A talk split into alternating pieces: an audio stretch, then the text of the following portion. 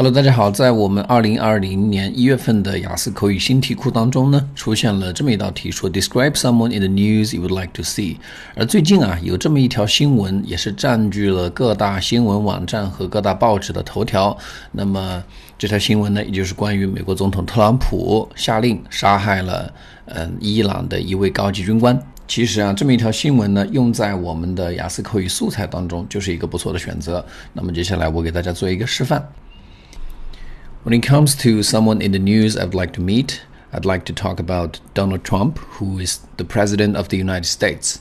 He has been on the headlines of basically every newspaper and every news websites recently because he commanded an assassination of an Iranian military officer. This officer was highly revered by the Iranian people. So the uh, Iranian political leaders claimed that they're going to take revenges this caused very serious tension in the Middle East, especially in Iraq, Iran, Saudi Arabia, Israel, and so on. It's basically a chain reaction. Because of the tension in the Middle East, the keyword World War III is now trending on social media, including Facebook, Twitter, and Instagram. I want to meet him because there are a couple of things that I want to tell him to his face. First of all, we should cherish peace.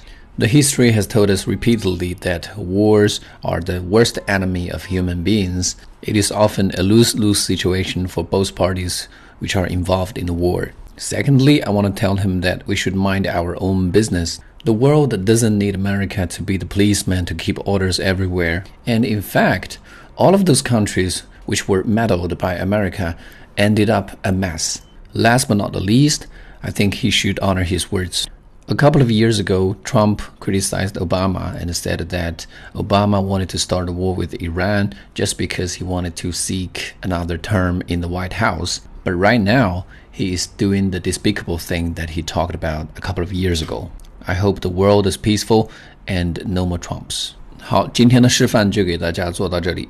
我所放到喜马拉雅上面的音频呢，由于传播的范围会比较的广，所以我不建议大家直接拿到考场上去使用。在我的付费素材里面呢，所有的这些题目都会采用一个不同的答案的版本，而且在难度方面呢，我们也做了一个调整，让绝大多数考生拿住这份素材之后呢，在考场上都可以使用出来。如果需要获得我的神助攻的同学呢，可以在淘宝中搜索关键词“彭百万”。